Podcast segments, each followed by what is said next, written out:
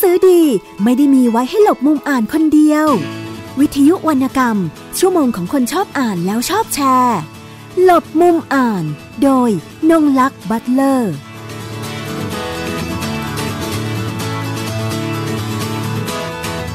สวัสดีค่ะ คุณผู้ฟังรายการหลบมุมอ่านวิทยุไทย PBS ทุกท่าน วันนี้กลับมาพบกับดิฉันนงลักษ์บัตเลอร์ และรายการหลบมุมอ่านนะคะ คุณผู้ฟังสามารถติดตามรับฟังรายการต่างๆ ของวิทยุไทย PBS ค่ะ ได้ทางช่องทาง www.thaipbsradio.com ค่ะ ดาวน์โหลดแอปพลิเคชัน Thai PBS Radio รับฟังได้ทั้งระบบ iOS แล้วก็ระบบ Android นะคะ และอีกหนึ่งช่องทางค่ะ รับทราบข้อมูลข่าวสารต่างๆ ของเราได้ทาง Facebook Page Thai PBS Radio นะคะ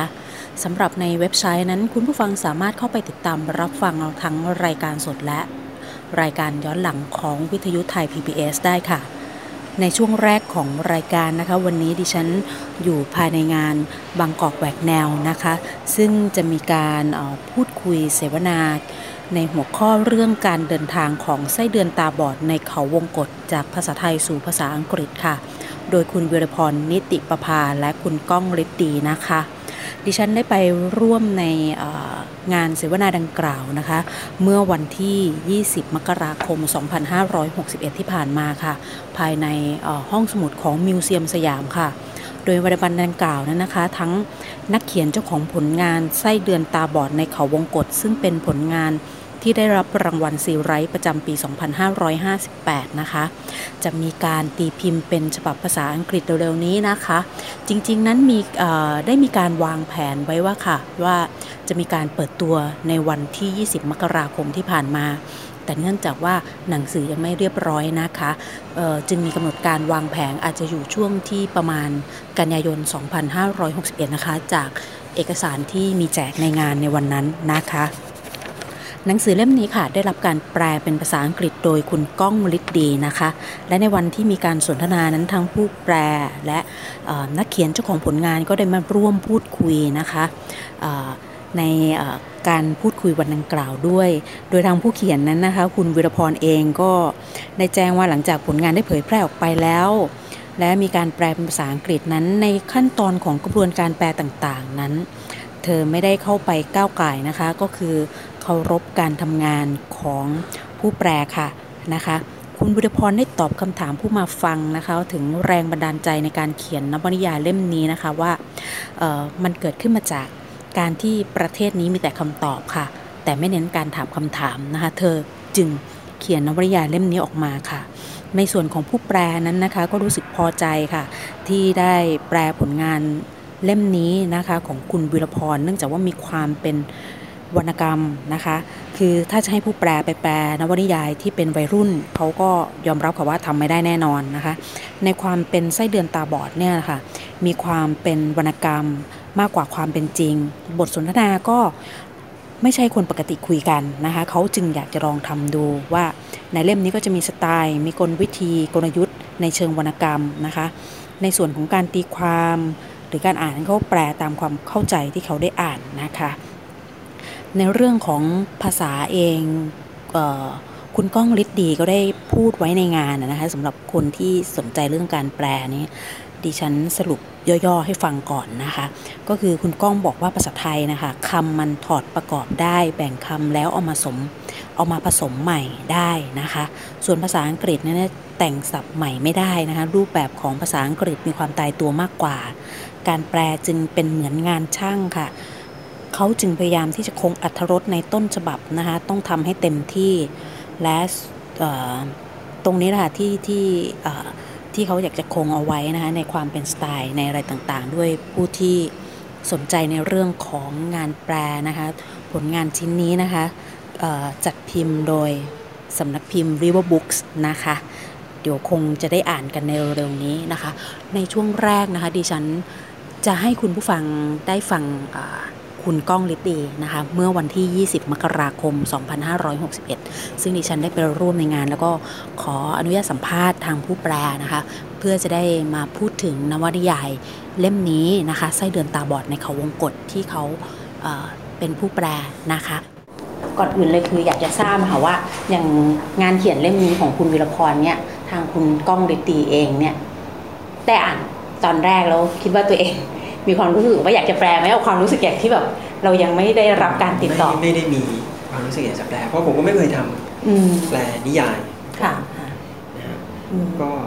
ก็ไม่ได้ก็ไม่ได้คิดว่าจะต้องสุดท้ายมาถึงกับต้องมาแปลค่ะแล้วพอเอาหลักทุกคนก็มีมติเป็นเอกฉันท์จากที่ฟังในการเสวนาเมื่อสักครู่ว่าอ่าเลือกเป็นคุณก้องแล้วกัน หลังจากนั้นนี่ได้นำกลับมาอ่านทวนอีกนานก็ไม่หลายรอบก็ไหมคะก็ก็ไม่ได้อ่านทวนนะก็เริ่มเลย เริ่มเลย ก็ถ้าโอเคตกลงกันว่าผมทำก็ผมก็เริ่มแปลเลยตั้งแต่หน้าแรก ค่ะก็เริ่มไปเลยค่ะครับแล้วไม่ซับซ้อนอะไรง่ายๆไม่เลยไม่ซับซ้อนใช่ไหมเอาแล้วเราแล้วเราการติดต่อเลยก็ไม่มีกังวลมีมีกังวลอะไรบ้างไหมในในงานตัวงานเขียนเขาโอเคแหละเรื่องสไตล์เรื่องอะไรที่คุณก้องไม่พูดไปก็กังวลนะครับก็กังวลเพราะว่ามันก็หลายอย่างคือเราก็ไม่เคยทำอืมอ่าแปลนิยายอืมยาวอืมๆนะฮะแล้วก็กังวลเพราะว่าเอ่อ หนังสือมันก็ไม่ง่ายที่จะถ่ายทอดอย่างที่เรารู้กันถ้าเคยอ่านเส้นเดือนตาบอดก็จะก็จะรู้แล้วก็กังวลหลายอย่างครับ เวลาก็น้อยเพราะผมก็ทำงานประจำหลายอย่างอะไรเงี้ยแล้วก็ก็คือกังวลนะครับ แต่ก็รู้สึกว่าอย่างน้อยเราก็ต้องชั่งใจแล้วว่าเราพอทำได้ หรือว่ามีความมันก็มีความท้าทายพอที่ที่อยากจะให้เรากระโดดเข้าไปในโปรเจกต์นี้ก็เลยรับ คือถ้ารับแล้วก็ก็ต้องทำนะถึงแม้ว่าจะรู้ว่ามันก็ไม่ง่ายเท่าไหร่อืมครับอย่างอย่างตอนที่คุยบอกว่าโดยตัวภาษามันจะเป็นภาษาคล้ายๆไดร็อกของหนังด้วย ตรงนี้มันทำให้งานที่เราแปลอยู่ง่ายขึ้นด้วยไหมคะคือก็คือจริงๆพี่แหม่มก็อาจจะหมายถึงแค่บางตอนนะที่ว่ามันอาจจะมีวิธีการบรรยาย หรือว่าคอมเมนต์กับตัวละครในแบบที่มันคล้ายๆกับหนังแต่ผมคิดว่าหนังสือนี้มันเป็นมีความเป็นวรรณกรรมสูงนะฮะ คือมันไม่ได้ คือแน่นอนเรื่องมันเกิด อาจจะย้อนไป 20-30 ปีเอ่อแต่ว่ามันไม่ได้มีความผูกโยงกับกับอ่าเรียกว่าอะไร คือมันไม่ได้ใช้ภาษาร่วมสมัย มันไม่ได้ใช้ภาษาตามท้องถนนที่เขาพูดกัน มันเป็นภาษาวรรณกรรมนะมันเป็นการเล่นกับคำมันเป็นการใช้เทคนิคทางวรรณกรรมอ่าทั้งในเชิงการพรรณนา ทั้งในเชิงการเปรียบเทียบ ทั้งในเชิงการหาอะไรเขาเรียกว่าอะไรอะอุปมาอุปไมยอะไรมีแบบนี้เยอะคือมันใช้เทคนิคทางวรรณกรรมเยอะ แล้วก็อย่างที่บอกคือมันไม่ได้อิงกับภาษาร่วมสมัย การแปลไทยเป็นอังกฤษเนี่ยผมเป็นคนไทยอะพูดภาษาไทยไม่ได้พูดภาษาอังกฤษ แต่ว่ามีความรู้ภาษาอังกฤษบ้างหรือว่าพอที่จะเขียนเนี่ยถ้าอะไรที่จะต้องทำเป็นภาษาร่วมสมัย หรืออะไรที่มันผูกโยง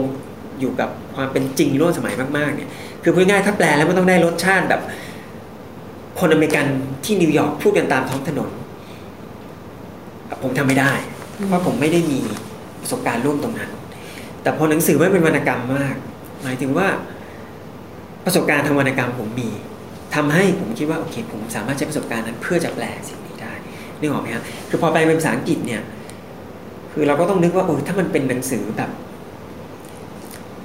ที่ที่คนอ่านแล้วถ้าไม่ใช่คนไทยเขาต้องนึกภาพออกนะว่าเอ้ยนี่มันเหมือนคนฝรั่งพูดกันในวันชีวิตปกติ อะไรอย่างเงี้ยอันนั้นผมอาจจะรู้สึกว่าผมทำไม่ได้ แต่ว่าอันเนี้ยมันไม่ได้ใช้ภาษาแบบนั้น มันเป็นภาษาซึ่งมีลักษณะเฉพาะเป็นภาษาซึ่งอิงอยู่กับเทคนิคทางวรรณกรรม ซึ่งอันนี้ผมคิดว่าอะผมลองทำดูได้ มีความสนใจกล้าแล้วก็เอ่อเขาเรียกว่าอะไรอะมีมีประสบการณ์ พอระดับหนึ่งที่จะลองทำดูได้ อย่างเมื่อสักครู่ที่มีการพูดคุยกันคุณบุรพรได้ยกตัวอย่างอย่างงานของมุราคามิอะนะคะที่มีการแปลเป็นภาษาอังกฤษโดยนักแปลชาวอเมริกัน แล้วมันก็จะมีกลิ่นอายของความเป็นอเมริกันอยู่ในงานเขียนที่ที่เขาแปลจากของมุราคามิซึ่งเป็นญี่ปุ่นมานะคะโดยส่วนตัวคุณกล้องมีมีกลิ่นอายแบบนั้นไหมในการแปลงานคุณคุณวีรพรแล้วผมว่าอันเอนี้อแต่เราเป็นไทยไงเราในฐานะใช่คนแปลที่เป็นคนอันไทยนี้น่าสค่ะนใจเพราะว่า เราอ่านมุราคามีไม่ว่าเราจะอ่านภาษาอังกฤษหรือภาษาไทย เราไม่รู้นะครับว่าภาษาญี่ปุ่นเป็นยังไงอืมนี่หรอกใช่ไหมฮะค่ะคือเราไม่รู้ภาษาญี่ปุ่นเป็นยังไงอืมสิ่งที่เรารับรู้จากมุราคามีทุกอย่างที่คนทั้งโลกเข้าใจกันที่เขาดังมากเนี่ยมันเกิดมาจากงานแปลเป็นภาษาอังกฤษอืมซะเป็นส่วนใหญ่โอเคมันมีภาษาอื่นด้วยแต่ภาษาอังกฤษซะเป็นส่วนใหญ่ ทีนี้มันก็ซับซ้อนไปอีกเพราะว่ามุราคามีเนี่ยเขามีความเป็นอินเตอร์มากเขาแทบไม่ได้อยู่ญี่ปุ่นเขาอยู่ต่างประเทศนั้นไอ้ความตัวของคน ตัวตนของนักเขียนกับตัวของคนแปลเนี่ยในงานมุราคามีเนี่ยมันมันมันมันก็มีความอะไรอะไรซับซ้อนทับซ้อนอะไรกันอยู่หลายอย่าง แล้วก็ในฐานะคนไทยเนี่ยเราไม่รู้ว่ามูลคดีจริงๆภาษาอังกฤษเป็นยังไง แต่พอผมแปลไทยเป็นอังกฤษเนี่ยในประเทศไทยเนี่ยคนก็จะอ่านทั้งไทยและอังกฤษเพื่อเปรียบเทียบนี่ออกนะแต่สมมุติถ้าเราตัดประเทศไทยไปเลยเขาอยากให้หนังสือนี้ไปขายที่ยุโรปอเมริกาหรืออะไรก็ตามถ้ามันไปถึงนะ คนเหล่านั้นเขาก็จะไม่สามารถเปรียบเทียบภาษาไทยได้ เขาก็จะตัดสินหนังสือเล่มนี้จากเนื้อหาและสไตล์ของมัน โดยที่คนเขียนก็ตัวชื่อคนเขียนไม่ใช่ตัวใหญ่กว่าชื่อผมอยู่แล้ว มันก็ต้องเป็นอย่างเป็นของพี่แหม่มแต่พออยู่ในเมืองไทยเนี่ยมันแปลกตรงที่ว่า พอเราอ่านได้ทั้งสองภาษา ก็จะมีบางคนซึ่งเปรียบเทียบพอเปรียบเทียบแล้วมันก็จะต้องตัดสินแล้วนี่เป็นแหม่มนี่เป็นกล้องนี่เป็นแหม่มนี่เป็นกล้อง ซึ่งโอเคมันก็มันก็ทำได้ฮะ แต่ว่าแล้วก็อย่างที่บอกไปคือว่าในเมื่อ ในเมื่ออนี่มันไม่ใช่งานแปลเอกสารราชการมันไม่ใช่งานแปลงานที่จะต้องทนายมาสแตมป์ว่าถูกต้องใช้ยืนยันทางกฎหมายได้ มันไม่ใช่งานแบบนั้นเนี่ย คือแน่นอนมันก็มีช่องให้คนแปลตีความช่องให้คนแปลเข้าใจเท็กซ์ในแบบที่เขาเข้าใจ แล้วก็ถ่ายทอดมันออกมาในอีกภาษาหนึ่ง ด้วยเงื่อนไขของภาษาแล้วก็แน่นอนด้วยความเข้าใจของคนแปลหรือสไตล์ของคนแปล มีสัดส่วนประมาณหนึ่งด้วยแต่นี้ถ้าคนจะเปรียบเทียบไทยกับอังกฤษนี่ผมก็ก็ก็ว่ากันไปแต่ก็อย่างที่ที่คุยว่ามันไม่ได้มีเชิงอ่านไม่มีอะไรอย่างเงี้ยนะคะด้วยส่วนหนึ่งในระหว่างที่แปลไปทำงานไปแล้วแหละนะคะก็คงใกล้จะเสร็จแล้ว คุณก้องคิดว่าในในโลกตะวันตกเองเนี่ยค่ะเขาอ่านแล้วเขาจะ เข้าใจมากน้อยแค่ไหนในในความเป็นไทยอันนี้อันนี้เรามองข้ามเรื่องสไตล์ หรือว่ากลวิธีหรือว่าความเป็นลิเทเจอร์ความเป็นวรรณกรรมในงานเขียนเล่มนี้ออกไปก่อนหรือว่าเออมันอาจจะได้ตลาดอาเซียนอาจจะเข้าใจกันมากกว่าหรือเปล่าอะไรเงี้ยค่ะมันต้องอาศัยบริบทแค่ไหนในความที่อีกฝั่งที่เขาต้องมาอ่านเราเนี่ยก็ ก็ยากเหมือนกันนะคือผมก็ไม่ คือหนังสือนี่มันก็ไม่ได้มีความเป็นไทยในแบบไทยๆนะคือ มันเป็นศึกษาไทยเนื้อเรื่องเป็นคนไทยเหตุการณ์ในประเทศไทย มันก็มันก็ไทยอยู่ในนั้นอยู่แล้วนะแล้วก็พอมันเป็นภาษาอังกฤษ มันก็ยังเป็นตัวละครไทยมีฉากประเทศไทยมีอ้างอิงถึงเหตุการณ์อะไร ซึ่งมันชัดเจนว่าเป็นประเทศไทยอย่างเงี้ยผมคิดว่านั่นมันก็เป็นความไทยส่วนหนึ่งประมาณหนึ่งแล้วเพียงแต่ว่าวรรณกรรมมันก็คือ สตอรี่มันก็อยู่ที่เรื่องมันอยู่ที่ตัวละครมันอยู่ที่ความดึงดูดของเรื่องความน่าอ่านของภาษาอะไรอย่างนี้มันรวมกันไปมากกว่า สุดท้ายแล้วไอ้ความเป็นไทยมันจะมีผลมากน้อยแค่ไหนเนี่ย มันก็ตอบยากจริงผมไม่รู้จริงๆอะคือถ้าเป็นตลาดตลาดต่างประเทศผมพูดตรงคือเขาไม่ค่อยสนใจนักเขียนไทยหรอกคือคำว่าการมีพูดว่านี่เป็นสื่อประจำประเทศไทยเนี่ย มันไม่ได้ทำให้หนังสือมันน่าอ่านมากขึ้นหรือน้อยลงเลย สุดท้ายมันอยู่ที่หนังสือเล่มนั้นว่ามันดีหรือไม่ดีมากกว่า โอเค ในอาเซียนมันอาจจะมีเรื่องความใกล้ชิดทางวัฒนธรรมหรืออะไรมันก็อาจจะมีมีมีมีพอยต์มีผลมากขึ้น แต่เราอ่านนักเขียนอินโดนะใช่ไหมเราอ่านนะนักเขียนมันเลยเราก็ยังไม่เห็นค่อยมีแปลไทยเลยก็น้อยมากใช่ไหมแต่ว่าเพราะฉะนั้นถ้าเราแปลภาษาอังกฤษเขาจะอ่านเราไหมนี่ผมนึกไม่ออกจริง ๆ ผมอ่านหนังสือภาษาอังกฤษเนี่ย เออเราก็คิดเราก็ไม่ค่อยได้อ่านสิงคโปร์มาเลยยกเว้นมีเรื่องไหนดังขึ้นมา ซึ่งมันก็น้อยเราก็อ่านยุโรปอเมริกันอะไร best seller อะไรก็ว่าไป เมื่อสักครู่พอดีคุณก้องได้พูดถึงคำว่าน่าอ่านของภาษา ตัวเองแปลจากไทยมาเป็นอังกฤษแล้ว มีการทำอย่างไรคะให้มันมีความน่าอ่านของภาษาในในในความเป็นภาษาอังกฤษที่ตัวเองแปลก็จริง ๆ ภาษาไทยมันก็น่าอ่านอยู่แล้ว ภาษาไทยมันก็มีลูกเล่น ประดิษฐ์ประดอยในภาษา เพราะอย่างที่พูดบอกว่าภาษาพอเป็นภาษาอังกฤษปุ๊บเนี่ยมันเหมือน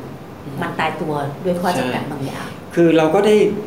รสชาตินะครับ รสชาติคือเราก็ต้องเข้าใจว่า เราก็ต้องเข้าใจว่าคนเขียนพยายามจะทำอะไร แล้วก็ใช้เงื่อนไขทางภาษา เครื่องมือทางภาษาที่มีอยู่ เพื่อตอบสนองไอ้ไอ้สิ่งที่คนเขียนพยายามทำเท่าที่เราจะทำได้ เช่น ช่วงนี้คนเขียนต้องการให้ซึ้งเราก็ต้องเข้าใจก่อนว่าตรงนี้คือให้ซึ้งเงื่อนไขทางภาษา มันจะได้แค่ไหนคือจะให้ตรงเป๊ะภาษาไทยเลยคงไม่ได้ แต่ว่าสุดท้ายมันก็ต้องซึ้งอืมตรงนี้จะเศร้าอะเราต้องเข้าใจตรงนี้ก่อนอะไรอย่างเงี้ยฮะเอ่อภาษาไทยอย่างที่บอกคือโครงสร้างต่างภาษาอังกฤษเยอะนั้นถ้าแปลออกมาแล้วเนี่ยจะคิดว่ามันจะคำต่อค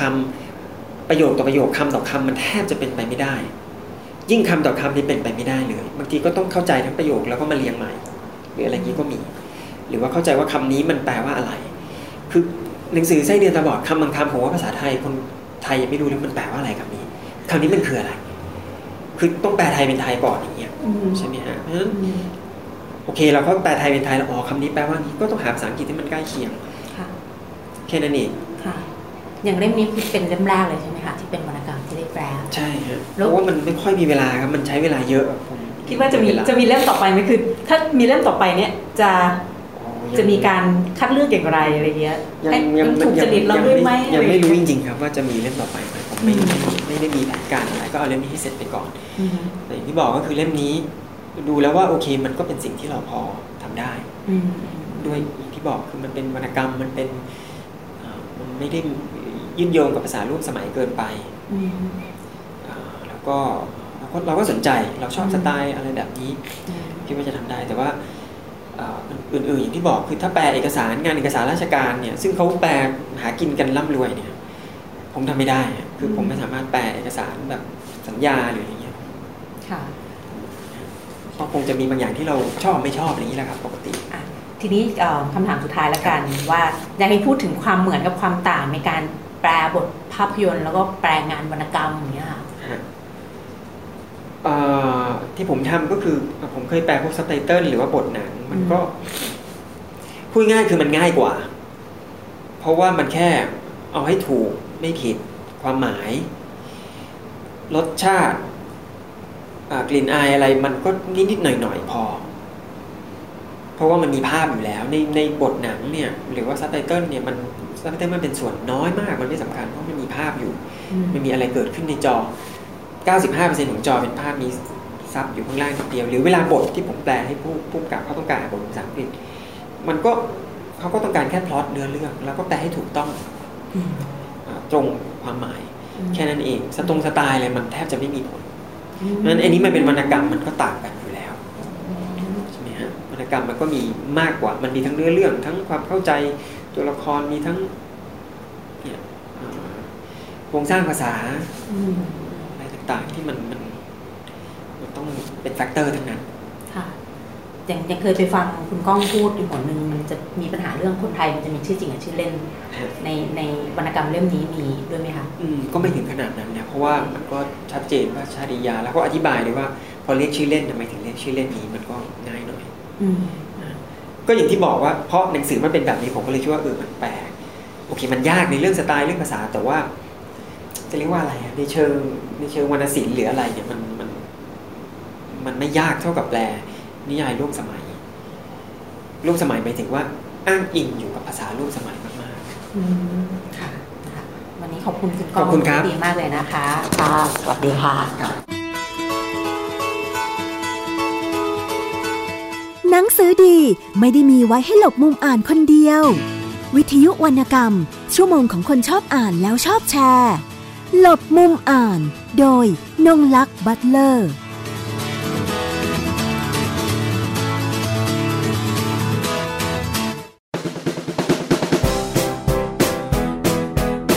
วิทยุไทย PBS ร่วมกับเครือข่ายวิทยุเพื่อเด็กและสังคม เนรมิตพื้นที่สร้างสรรค์สำหรับเด็กและครอบครัว ขับเคลื่อนการเรียนรู้สู่การเปลี่ยนแปลง ทุกวันจันทร์ถึงศุกร์ 16 นาฬิกาถึง 18 นาฬิกา ทาง www.thaipbsradio.com แอปพลิเคชัน Thai PBS Radio และสถานีวิทยุในเครือข่ายวิทยุเพื่อเด็กและสังคม ทั่วประเทศ เพราะสุขภาพเป็นเรื่องที่ควรใส่ใจ เพราะความผูกใยเป็นสิ่งที่เราจะคุยให้คุณได้ฟัง กับหนึ่งชั่วโมงที่พร้อมแบ่งปันช่วงเวลาแห่งสุขภาวะสุขภาพ กับรายการโรงหมอ วันจันทร์ถึงวันศุกร์ทาง www.thaipbsradio.com และแอปพลิเคชัน Thai PBS Radio ในสมาร์ทโฟน ระบบ Android และ iOS วันนี้การดูข่าวของคุณจะไม่ใช่แค่ในทีวีไทย PBS ให้คุณดูข่าวได้หลากหลายช่องทาง ถูกน้ำท่วมเต็มพื้นที่ เว็บไซต์ www.thaipbs.or.th/news Facebook Thai PBS News Twitter @thaipbsnews YouTube Thai PBS News ไหลล้นทะลักเข้ามากดติดสนันในการข่าวพร้อมๆกับหน้าจอไร้ขีดจำกัดเรื่องเวลา เข้าถึงรายละเอียดได้มากกว่า ไม่ว่าจะอยู่ณจุดไหน ก็รับรู้ข่าวได้ทันที ดูสดและดูย้อนหลังได้ทุกที่ กับ 4 ช่องทางใหม่ข่าวไทย PBS ข่าวออนไลน์ ชับไว้ในมือคุณ ฟังสปอตตัวนี้แล้ว อย่าเพิ่งตกใจนะครับพี่น้องชาวไทย วันนี้ประเทศไทยมีผู้สูงอายุถึง 10 ล้านคนจำนวนผู้สูงอายุจะมีมากกว่าเด็กและวัยรุ่น1ใน 10 ต้องอยู่ตามลำพัง อายุจะยืนยาว แถมยังเจ็บป่วยและยากจน คุณคงไม่อยากเป็นหนึ่งในนั้นใช่ไหมครับ เตรียมตัวให้พร้อมตั้งแต่วันนี้ หัวใจไม่มีวันชรา ไทย PBS ติดปีกความคิด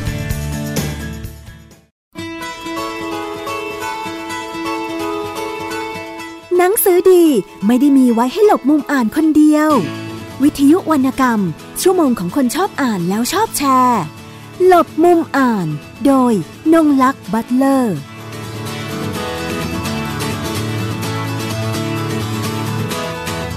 กลับเข้ามาสู่ช่วงที่ 2 ของรายการหลบมุมอ่านวิทยุไทย PBS นะคะ วันนี้นะคะเราจะมีผู้ร่วมรายการมาร่วมพูดคุยกับเรานะคะ ในรายการหลบมุมอ่านของวิทยุไทย PBS ค่ะ โดยวันนี้เราได้รับเกียรติจากคุณสุกรีมดากกุลนะคะ เราจะมาพูดคุยกันถึง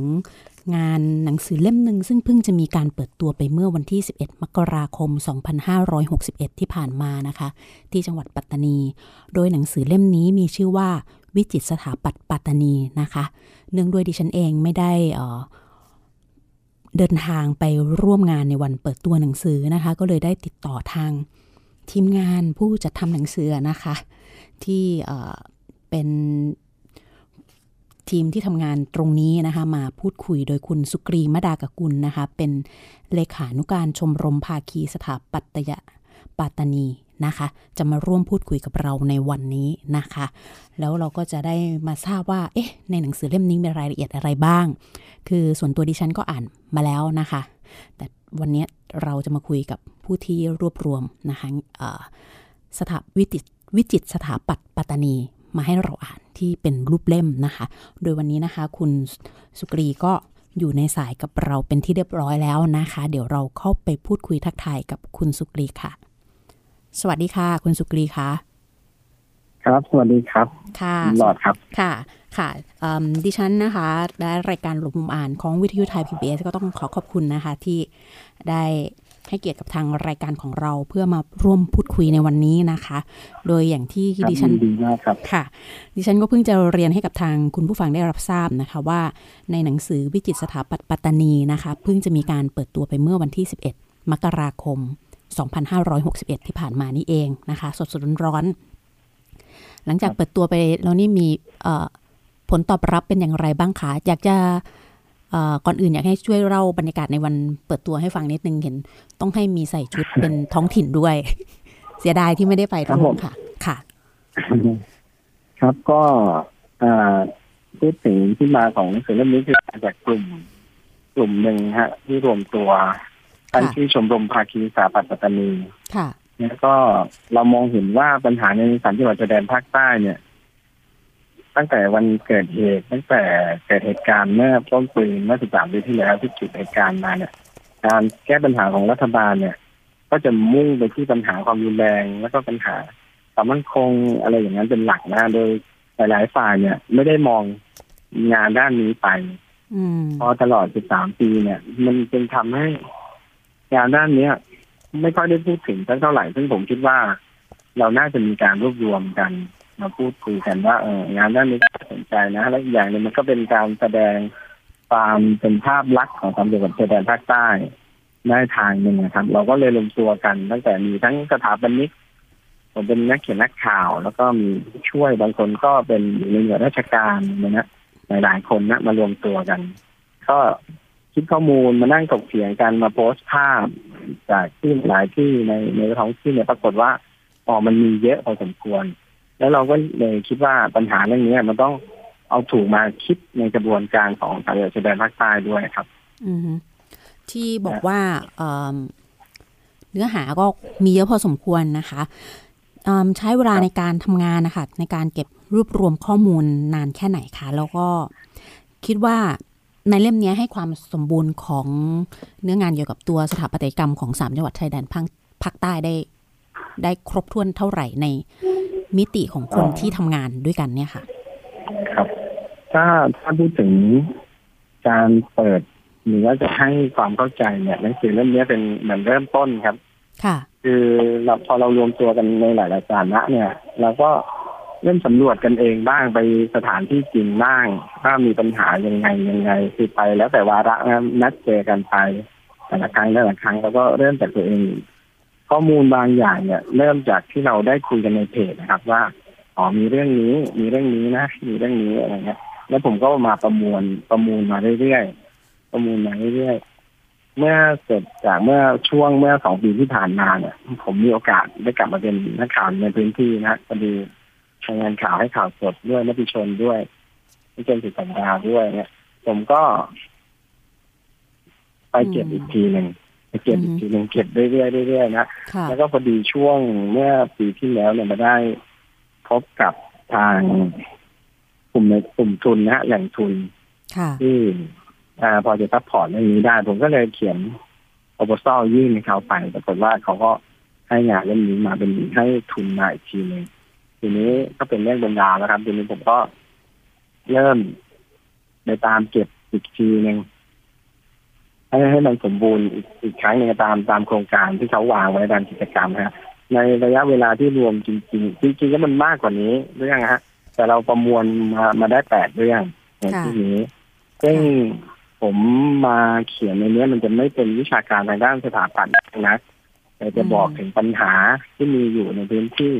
แล้วก็ยกตัวอย่างสถาปัตย์ของแต่ละเพียงบางแห่งที่อยู่ในนี้นะฮะอืมมาในช่วงจะบอกว่าอ่าก็เป็นการเปิด เปิดตัวให้ในพื้นที่ทั้งๆที่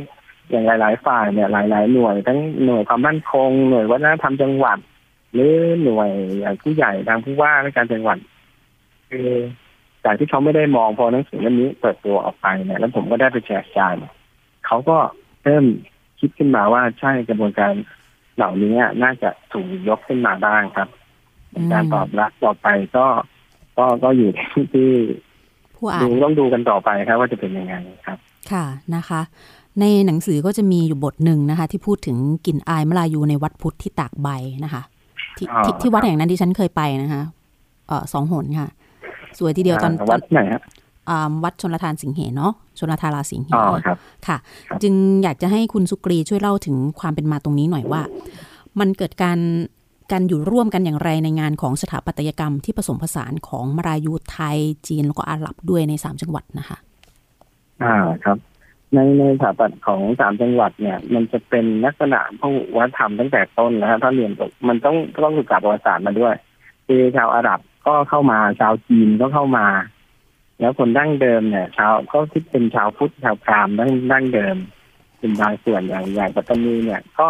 สมัยก่อนก็ยังไม่ได้เป็นอิสลามจะเป็นพราหมณ์พุทธมาก่อนใช่ไหมฮะใช่ค่ะส่วนพื้นที่ในในในป่าใบเนี่ย คือในที่นั้นอะจะเป็นชุมชนชาวพุทธเรียกว่าชุชาวพุทธมาลายูที่อยู่ในตากใบเนี่ย สมัยก่อนเนี่ยนะฮะที่ตากใบเนี่ยก็คือเป็นเขตแดนของกลางซันก็คือมาเลเซียในขณะเนี้ย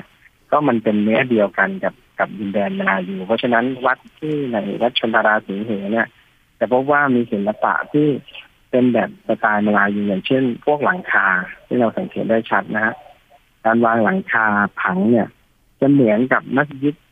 หรือว่าสิ่งก่อสร้างอื่นๆทางศาสนาที่อยู่ในแหลมมาลายูเช่นอินโดนีเซีย หรือว่ามัสยิดตะโลมาเนาะเองที่อืมที่บาเจาะนานที่ว่าที่สามร้อยกว่าปี หรือว่าที่อื่นๆ เนี่ย ในสมัยก่อนอาคารที่เป็นอาคารศาสนสถานเนี่ย จะวางผังเป็นแบบหลังคาทรงพีระมิดเขาเรียกว่าหลังคาทรงนิฟันตาราครับอืมในในกลุ่มเนี่ยเราจะเรียกว่าหลังคาเป็นคือคล้ายๆกับจะโดมก็ไม่โดมแต่ว่าเป็นโดมแบบ อ่า โดมเหลี่ยม เพราะว่าวัสดุบ้านเราใช้ไม้ครับ ก็จะใช้เป็นเป็นหลังคาคล้ายๆทรงพีระมิดนะครับ อันนี้ก็เป็นจุดร่วมหนึ่ง อีกจุดหนึ่งก็คือพวกลวดลายตกแต่งที่อยู่รอบๆอาคารเนี่ยทั้งลวดลายที่เชิงชายลวดลายระเบียงหรือว่าลวดลายที่ที่ติดอยู่ในส่วนสำคัญของของอาคารเนี่ยฮะก็จะเป็นลวดลายที่ต่างกับทางภาคเหนือ หรือทางอของนครหรือทางอะไรมันจะแตกต่างกันออกไป มันจะมีกลิ่นอายของมีความเป็นลวดลายไม้แบบลายอยู่มากเพียงแต่ว่า ในของวัดพุทธเนี่ย มีความเชื่อที่ต่างกับคนอิสลามก็คือในอิสลามเนี่ยเขาห้ามการใช้ประการประดับตกแต่งด้วยรูปสัตว์อะไรเงี้ยแต่ของพุทธเนี่ย ก็จะใช้ตามปกตินะครับเช่นพวกหางหงส์พวกมังกรพญานาคหรือว่าสิงห์อะไรแบบนี้เป็นต้นครับค่ะส่วนเรื่องหลังคาหรือว่าลักษณะร่วมเนี่ย คือถ้าถ้าได้สังเกตในภาพเนี่ย จะเห็นชัดเจนเลยครับว่าอ๋อมันเป็นมันเป็นลักษณะที่แตกต่างจากงานด้าน ข้างบนนะเป็นงานท้องถิ่นที่เป็นตามแบบมาลายูจริงค่ะๆก็มีลักษณะครับฮัลโหลค่ะครับ ค่ะได้ยินค่ะ ได้ยินไหมครับค่ะ ได้ยินค่ะอ๋อพอผมไปศึกษาถึงข้างในนะ วัดไทยที่อยู่ในการตานซึ่งหนึ่งคือเขายังพูดภาษาไทยได้เขาพูดภาษามาลายูได้ แล้วเขาพูดภาษาเจเหที่เป็นภาษาท้องถิ่นของการตันเนี่ยทางฝั่งการตันวัดที่การตันกับวัดที่ตากใบตอนเนี้ย มีลักษณะเหมือนกันอ๋อไม่ได้แตกต่างกันมากเลยครับ ค่ะ อย่างเงี้ยเป็นต้นครับ ค่ะ นะคะครับเมื่อสักครู่ก็ได้พูดถึงเรื่องลวดลายด้วยนะคะ มันครับก็จะมีบทที่ว่าด้วยปรัชญาความเชื่อในลวดลายมาลายูอะนะคะว่าครัในบในในเล่มก็จะมีบอกแหละว่า เออลวดลายอย่างเงี้ยมีความหมายมีนัยยะอะไรซ่อนอยู่นะคะ อยากจะให้ทางคุณสุกเรียนะคะ ในฐานะที่เป็นผู้เข้าไป ผู้ที่อยู่ในพื้นที่และเป็นผู้ที่รวบรวมเนื้อหานะคะ ได้พูดถึงครับลายที่ลวดลายที่สำคัญหรือว่าน่าสนใจของมาลายูที่มีการเอ่อแกะเอาไว้นะคะในเอ่อตัวมัสยิดหรือตัวอาคารสถาปัตยกรรมใน 3 จังหวัดนะคะว่ามีความหมายอย่างไรบ้างนะคะ อยากจะให้ยกตัวอย่างให้ทางผู้ฟังได้รับทราบนะคะ ครับพวกลวดลายอย่างในนี้ผมก็ยกตัวอย่างของมุสลิมก่อนแล้วกันนะฮะอืม ของไทยพุทธนี่ผมยังเป็นเบื้องต้นอยู่ยังไม่แต่ต้องต้องถามเพื่อนๆอีกคนหนึ่งนะฮะค่ะเอ่อผมให้ให้ตัวอย่างนะคืออย่างรถนานลายูที่เราค้นพบเนี่ยปรากฏว่างานช่างสมัยก่อนเนี่ยเขาจะเอ่อใส่ปรัชญาความเชื่อ หรือปรัชญาความคิด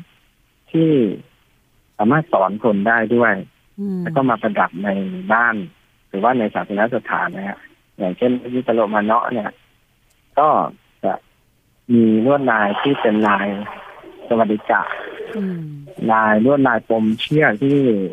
อ่า อาจจะแปลไว้ได้อ่าภาษาอื่นเนี่ยเรียกว่าลวดลายแบบ infinity ที่ไม่มีที่สิ้นสุด นั่นก็คือสื่อไปถึงพระเจ้า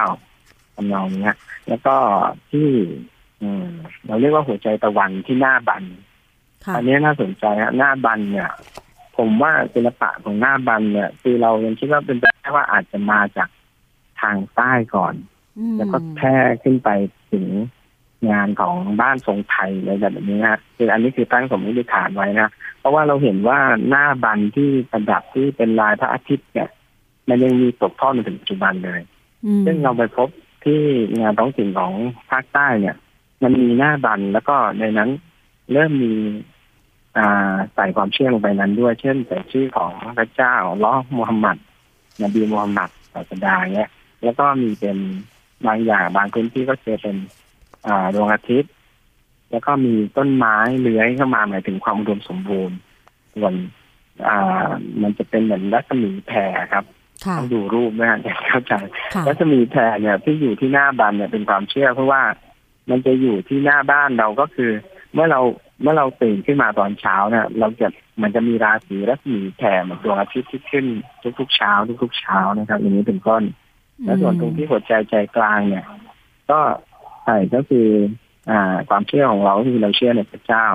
บางทีก็เป็นแจกัน แล้วก็มีต้นไม้หมายถึงว่าความอุดมสมบูรณ์ของบ้านเรามอย่างนี้ยเป็นต้นครับ ค่ะ เมื่อสักครู่ที่บอกว่าหน้าบันที่มีเป็นรัศมีแผ่แบบดวงอาทิตย์อย่างเงี้ยค่ะครับอยากจะทราบว่าโดยครับการหันทิศทางของด้านหน้าของมัสยิดนะคะอ๋อจำเป็นต้องหันไปครับทางทิศตะวันออกไหมคะตรง ใช่นี้ครับอืมใช่ฮะส่วนมากจะหันไปทางนั้นค่ะแต่ถ้าเป็นบ้านก็ไม่ได้เป็นอย่างนั้นเสมอไปคือก็เขาจะมีหลักความเชื่อของมุสลิมสมัยก่อนเนี่ยเขาก็จะมีการตั้งอ่าวัดพื้นที่เลือกพื้นที่ตั้งแต่เรื่องบ้านแล้วตั้งแต่การลงเสา มีการลงเสาเอกอะไรเหมือนกันครับอืมแล้วก็อย่างหน้าบันเนี่ย คือเราถ้าถ้าเจอที่บ้านทรงไทยเนี่ย เราเจออยู่ข้างนอกบ้านเท่านั้น โดยส่วนใหญ่นะข้างในอาจจะมีแต่ไม่มีการประดับ แต่บ้านของมุสลิมเนี่ย จะมีการประดับในห้องข้างในบ้านด้วยข้างนอกบ้านด้วย แล้วก็มีหลากหลายรูปแบบมากครับ ค่ะนะคะเราพูดไปแล้วแหละ เรื่องลวดลายมาลายูทีเนี้ย ในเล่มนี้ก็จะมีพูดถึงอีกว่าเอ่อช่างผู้ชำนาญนะช่างฝีมือที่แกะลวดลายมาลายูนี่ก็มีจำนวนลดน้อยลงอย่างเงี้ยค่ะอ่าตรงเนี้ยใช่เนี่ยมันจะมีผลกระทบไหมกับเอ่อ ตัวงานสถาปัตยกรรมของสามจังหวัดนะคะ โดยเฉพาะอย่างยิ่งตัวมัสยิด หรือว่าตัวอาคารนะคะที่ต้องอนุรักษ์นะคะเอิ่มมันจะถูกแทนที่โดยลวดลายแบบสมัยใหม่ไหมแล้วลวดลายแบบดั้งเดิมจะมีการสืบทอดกันอย่างไรอะค่ะอืมครับโหดีมากเลยครับคำถามนี้มันเป็นเรื่องที่พวกผมกำลังต่อสู้กันอยู่ แล้วก็รวบรวมกันอยู่แล้วก็รณรงค์กันอยู่นะฮะ เพราะว่ามันจะมีอยู่ช่วงหนึ่งที่บ้านเรามีลวดลาย แต่ว่าการผลิตลวดลายอย่างเนี้ย ช่างหายากมาก แล้วก็ช่างฝีมือที่จะแกะจริงๆเนี่ยมันไม่มีการผลิตให้เป็นอุตสาหกรรม แล้วพอดีมีอยู่ช่วงหนึ่งคือทางลวดลายทางตอนเหนือหรือว่าทางภาคกลางเนี่ยเขาผลิตมาเป็นบล็อกและทำเป็นอุตสาหกรรมแล้ว แล้วก็งานพวกนั้นเนี่ยก็ไหลลงมาทางภาคใต้ด้วยนะครับ แล้วก็มาวางวางวางก็เป็นลวดลายภายภายเหนือ บางทีเขามาสลับอ่ามาต่อเติมมาเติมอะไรอย่างเงี้ยเขาไม่มีอันนี้ก็ก็หยิบอันนี้ตามที่ซื้อตามที่ร้านทั่วไปเขาก็มาใส่ใส่ใส่เลยเขาคิดว่าเป็นลวดลายเดียวกัน แต่จริงๆมันไม่ใช่ครับมันมีลวดลายคนละอย่างกันตอนนี้เราก็ก็ก็พยายามรณรงค์กันอยู่ แล้วก็เอ่อช่วยกันอยู่ มีอยู่ช่วงหนึ่งที่เราคิดว่าจะรวบรวมลวดลายเหล่านี้ให้ไปตามที่ร้านก่อสร้างหรือว่าร้านที่ผลิต อ่า ตามร้านทั่วไปนะแต่ ส่วนมากเราจะไปบอกตามที่คนรู้จักเท่านั้น แต่อืมอ่าช่างจริงๆที่ยังอยู่ในพื้นที่เขายังมีความเข้าใจเรื่องมาลายูอ่ารวดลายมาลายูอยู่พอสมควรค่ะแต่ว่างานเหล่านั้นอะ มันจะไปนิยมอย่างที่ในกรงนก อย่างนี้เป็นต้นฮะอืมแล้วก็ในงานที่เป็นพวกลวดลายพวกลวดลวดลายอย่างอื่น พวกลวดลายอย่างอาที่เห็นชัดเจนก็คือกรงนกเขากรงนกชวาหัวจุกเอ่อกรงนกอ่าต้องพูดผิดกรงนกเขาชวา แล้วก็กรงนกหัวจุกอ่ามันจะเป็นลวดลายแบบเป็นดอกลายมาลายูเหมือนกันซึ่งช่างพวกเนี้ยเขาก็จะหยิบอันนี้มาใช้บ้าง แล้วแต่ที่อยู่ในตัวเขาครับ อืมนะคะ ก็คงต้องเป็นการบ้านนะคะของทีมงาน ในเรื่องครับของใช่ครับการอนุรักษ์ด้วยเพราะว่าช่างฝีมือประเภทแบบนี้ก็จะไปตามยุคสมัยนะคะ ครับ ในในในนี้ผมก็หาอืมช่างได้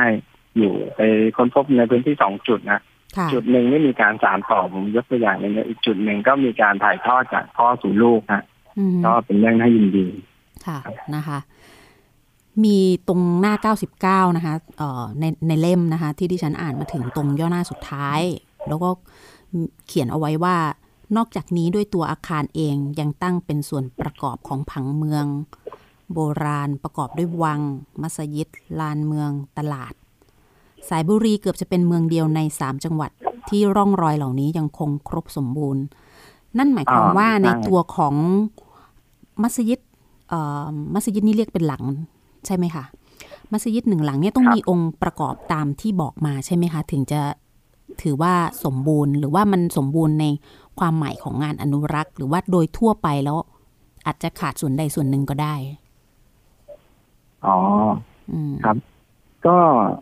บางมัสยิดไม่มีลวดลายแต่เป็นรูปทรง อย่างเช่นตรงหลังคามีสันตดา แล้วก็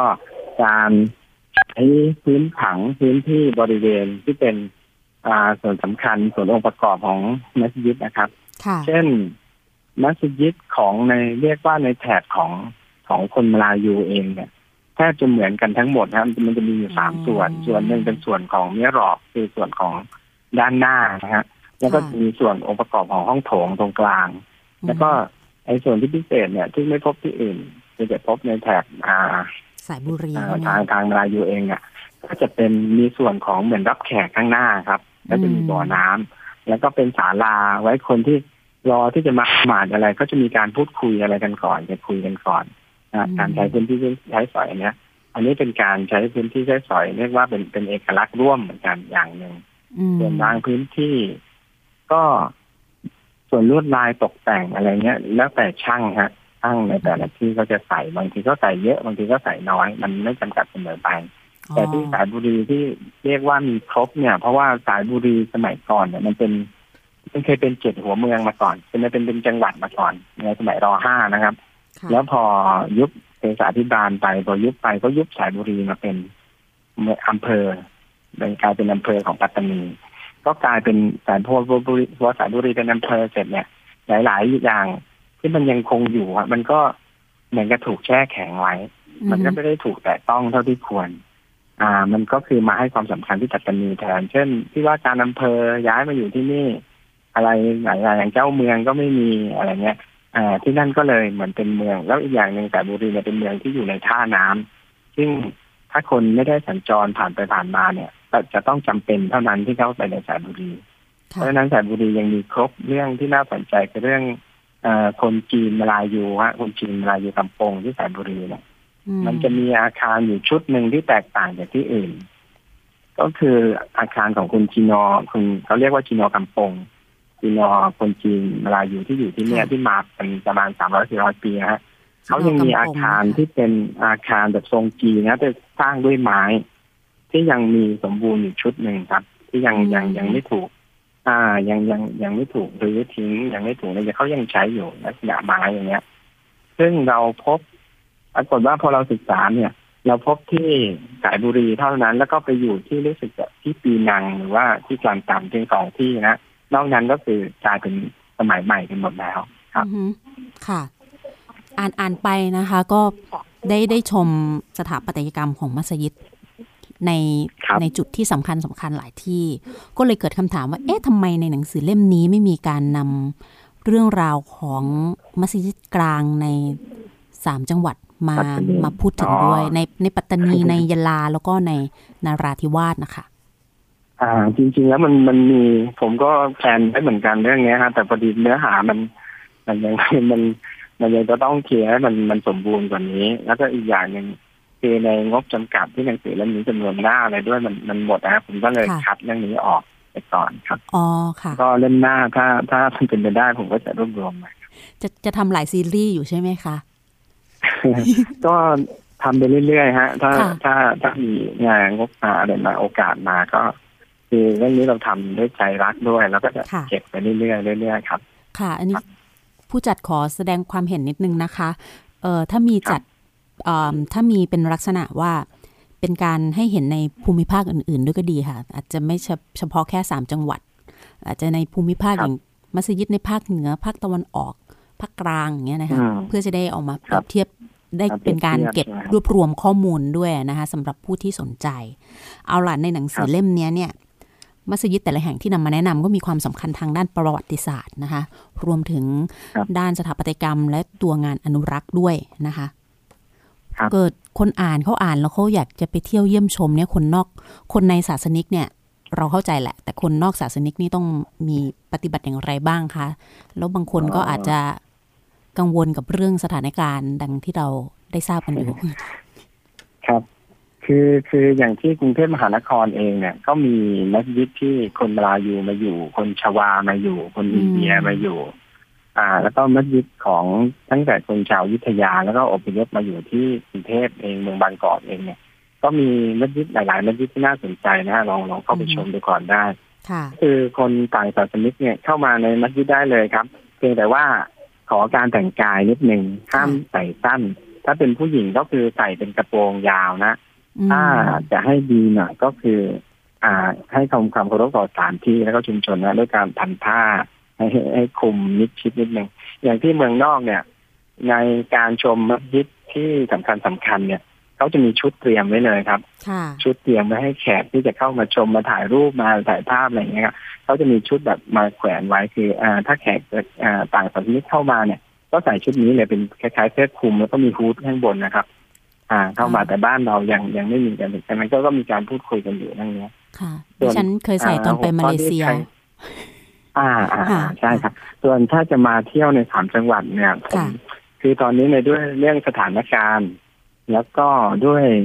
ความอะไรหลาย ๆ อย่างเนี่ยในสามจังหวัดเนี่ยยังไม่มีความพร้อมพอที่สำหรับคนที่จะแบบแบ็คแพ็คเข้ามาทำแบบไปเชียงใหม่ทำแบบจะไปอาดใหญ่หรืออะไรเงี้ยที่นี่ยังไม่พร้อมทางด้านคมนาคมด้านอะไรเนี่ย ยังยังขาดอยู่ส่วนควรถ้าจะมาก็ต้องลองติดต่อคนที่รู้จักหรือว่าต่อผ่านผมได้ฮะอืมอ่า นะคะติดต่อมาแล้วผมก็จะพาไป Facebook แล้วมานั่งคุยกันก่อนอืมครับนะคะ เป็นคนในพื้นที่พาเที่ยวก็ดีค่ะ บางพื้นที่เราก็ครับไม่สามารถจะฮิปสเตอร์ได้นะคะค่ะ ครับ ผมแล้วก็ทางการท่องเที่ยวเนี่ยสำหรับสามจังหวัดเนี่ย ผมว่าศักยภาพก็อืมมีครบเหมือนทุกที่นะฮะค่ะเพียงแต่ว่าสถานการณ์ที่ความรุนแรงเนี่ยมันมาบดบังอืมแล้วก็มันทำให้ยุ่งยากอะไรนิดนึง แต่ว่าผมผมยังมั่นใจว่าถ้าถ้าเผื่อมาเนี่ยอย่างโรงแรมก็มีที่พักอะไรพร้อมนะทำการท่องเที่ยวทั้งทางธรรมชาติ ทั้งทางวัฒนธรรม ทั้งทางอ่าอาหารการกินหรือว่าวัฒนธรรมทุกอย่างเนี่ยที่นี่มีพร้อมแล้วก็สมบูรณ์มากเลยครับ ค่ะนะคะครับเอิ่มคุณสุกรีเองก็มีเว็บไซต์ด้วยเนาะชื่อเว็บไซต์ครับผมชายแดนใต้เว็บไซต์แอดชายแดนใต้ครับนะคะติดตามได้ครับก็ไปติดผมก็เป็นตามคนหนึ่งได้ที่นะคะ คุณสุกรีก็เป็นพยายามประชาสัมพันธ์เรื่องดีๆหนึ่งในนั้น ด้ครับด้วยนะคะครัเป็บนผู้เขียนด้วยนะคะดิฉันสนใจครับผมซีรีส์บทความประวัติศาสตร์ชุดจนจีนบุกลงพักเบตงของคุณมากเลย มีทั้งหมดกี่ตอนคะ จะจะมีการรวมเล่มไหมสำหรับซีรีส์ชุดนี้ ก็หวังอยู่นะครับถ้ามีคือ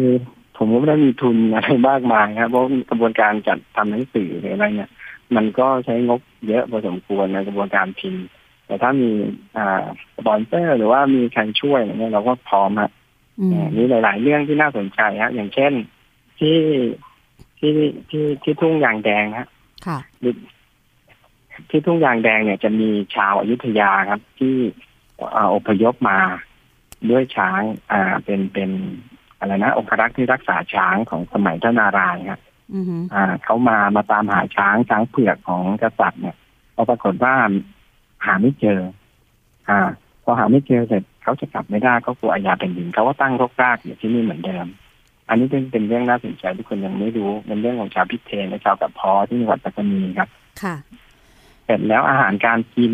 ของเขาหรือว่าวัฒนธรรมการใช้ชีวิตของเขาเนี่ยเหมือนกับคนภาคกลางทุกอย่างฮะณปัจจุบันนี้อย่างเช่นการทำปลาส้มการกินปลาน้ำจืดซึ่งเราจะไม่พบในในพื้นที่อื่นๆเพราะว่าคนที่เนี่ยส่วนมากจะนิยมกินอาหารทะเล เขาจะไม่นิยมกินปลาน้ำจืดเฉพาะคนที่ทุ่งยางแดงกับพอเท่านั้นที่ใช้ชีวิตเหมือนคนภาคกลางได้ อย่างไม่ไม่ไม่ไม่อะไรเขาเรียกว่าที่เป็นตัวตนของเขาเลยอะครับต้องมาเที่ยวดูว่าค่ะนะคะ ต้องมาเอิ่มใครก็ติดติดต่อคุณสุกรีได้นะคะสำหรับใครที่สนใจได้อยากฮะจะไปที่สามจังหวัด เอ่ออันนี้เป็นได้ครับความสงสัยส่วนตัวคือช่วงที่เส้นทางจาก จังหวัดนราธิวาสไปสุไหงโกลกอะนะคะ มันจะมีคำว่าโคกอะอย่างเช่น เป็นชื่อหมู่บ้านหรืออะไรอย่างเงี้ยค่ะ จะมีคำว่าโคกนำหน้าก็เลย ดิฉันเลยไม่แน่ใจเพราะว่าคำเนี้ย มันเป็นคำจากทางภาคอีสานของไทยอะไรเงี้ย มันมีเรื่องของการอพยพย้ายถิ่นอะไรหรือเปล่า อย่างที่มันอ๋อเหมือนกับเชื่อมโยงกับโอ้ที่อำเภอกระพออย่างเงี้ยค่ะที่ยังมีคนภาคกลางก็ไปอยู่โค้งโพก็เป็นเป็นเหมือนเป็นชื่อเรียกโคก็เหมือนกับควรนะฮะถ้าถ้าเป็นอ๋อทาง ทางภาคอ่าค่ะทางภาคอีสสานงขลาทางตอนบนอ่าอืมภาคใต้ตอนบนเนี่ยเขาจะเรียกว่าควรแทนทีนี้เขาเรียกว่าโคอืมเป็นภาษาร่วมมากกว่าครับอ๋อนะคะ แต่หไม่ลายเกี่ยวที่กับก็เป็นชื่อเรียกเหมือนเหมือนกันครับ ค่ะค่ะเพราะนึกว่ามันเกี่ยวกับว่า เอ๊ะ หรือว่ามีคนจากทางพื้นที่อื่น ไปอยู่ตรงนั้นแล้วก็ตั้งชื่อเพื่อให้มันสอดคล้องกับความเป็นท้องถิ่นของเขาของคนที่เขาอพยพเข้าไปหรือเปล่านะคะ ก็เลยครับเป็นครับเป็นคำถามนิดนึงเคยโพสต์ลงใน Facebook แล้ว มีเอ่อเพื่อนตั้งข้อสังเกตว่าเอ๊ะเป็นเป็นเพราะว่ามีคนอีสานไปอยู่ไหมตรงพื้นที่นั้นเลยบอกว่าไม่ทราบเหมือนกันเพราะดิฉันก็อ๋อก็ก็ไม่ทราบเพราะมันจะมีคำว่าถามมาก็คือ จะมีหลายๆคนอาจจะไม่รู้นะครับ ว่าที่สุขีรินทร์นราธิวาสเนี่ย มีคนอีสานมาอยู่ครับอือฮึแล้วก็มีการเล่นอ่าประเพณีบุญบั้งไฟด้วยที่เดียวในสามจังหวัดครับที่สุขีรินทร์ ที่แล้วสุก็ขีริที่นนั่นทร์ก็มีน่าสนใจ เช่นว่ามีเหมืองทองโตะโมะสมัยโบราณแล้วก็มีอ่าภูเขาทองสุขีรินทร์แล้วก็มีทะเลหมอกสุขีรินทร์แล้วก็มีแหล่งคอมมิวนิสต์สมัยก่อนอะไรนะครับครับ น่าสนใจฮะที่นั่นค่ะ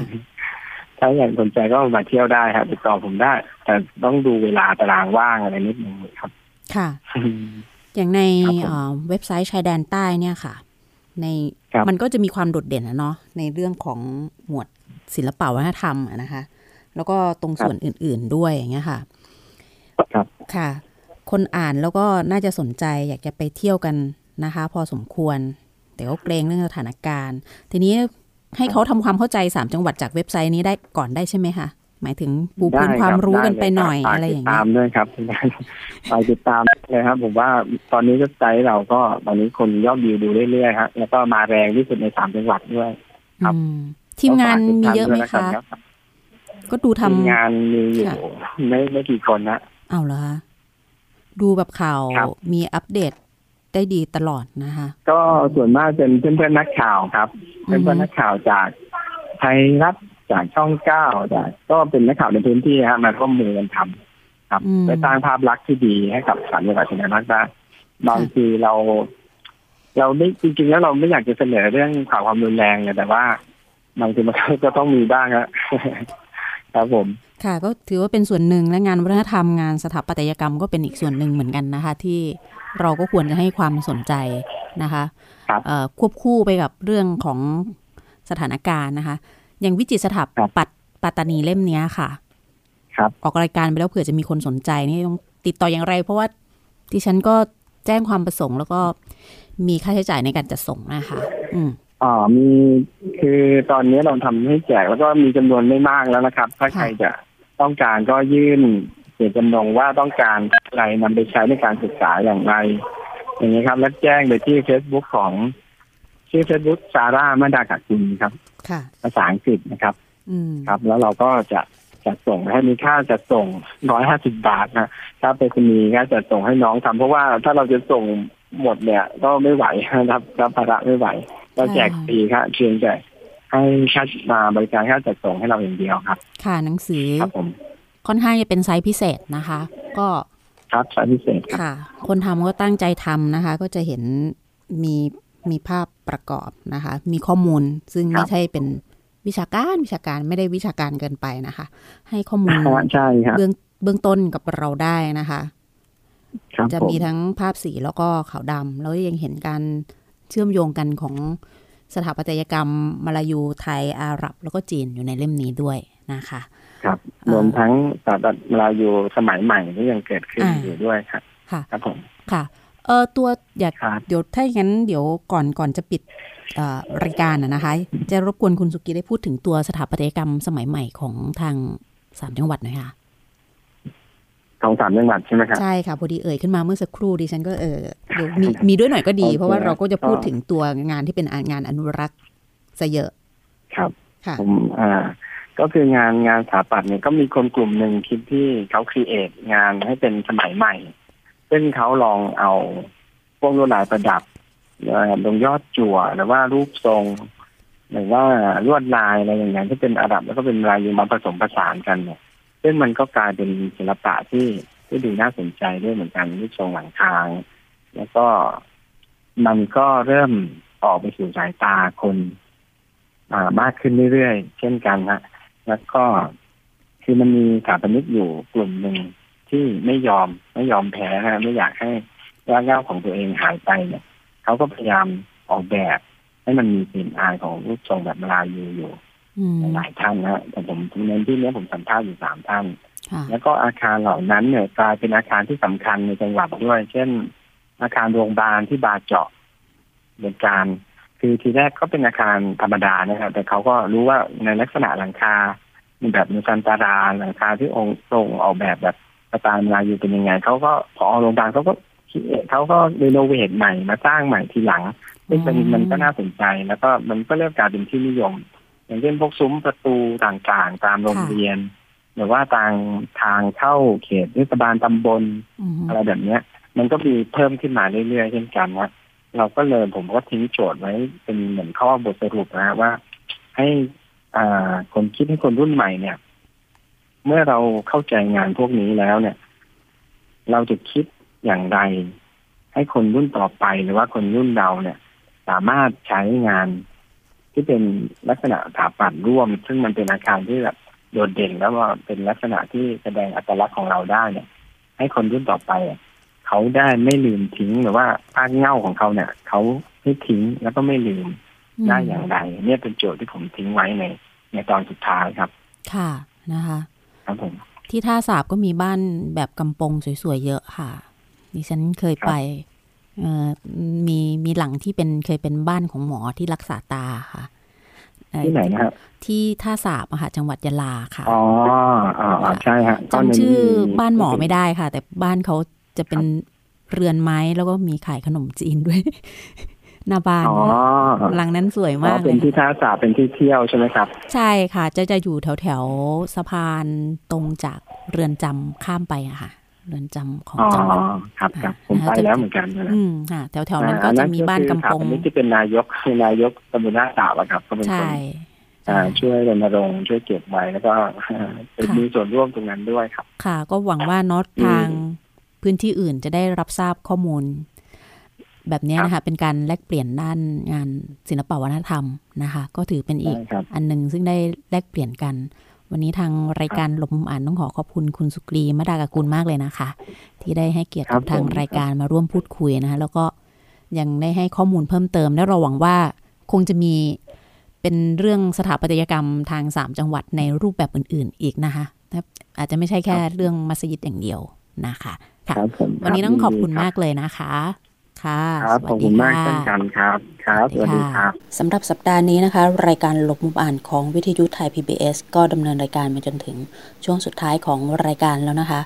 ขอขอบคุณคุณผู้ฟังทุกท่านที่ติดตามรับฟังค่ะ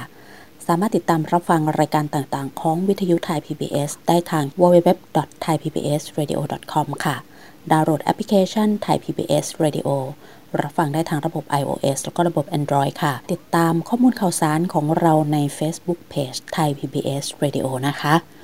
วันนี้ดิฉันนงลักษ์บัตเลอร์ ต้องขอลาคุณผู้ฟังไปก่อนค่ะ กลับมาพบกันใหม่ในสัปดาห์หน้า ขอบคุณที่ติดตามรับฟัง สวัสดีค่ะ หนังสือดีไม่ได้มีไว้ให้หลบมุมอ่านคนเดียว วิทยุวรรณกรรม ชั่วโมงของคนชอบอ่านแล้วชอบแชร์ หลบมุมอ่าน โดยนงลักษ์บัตเลอร์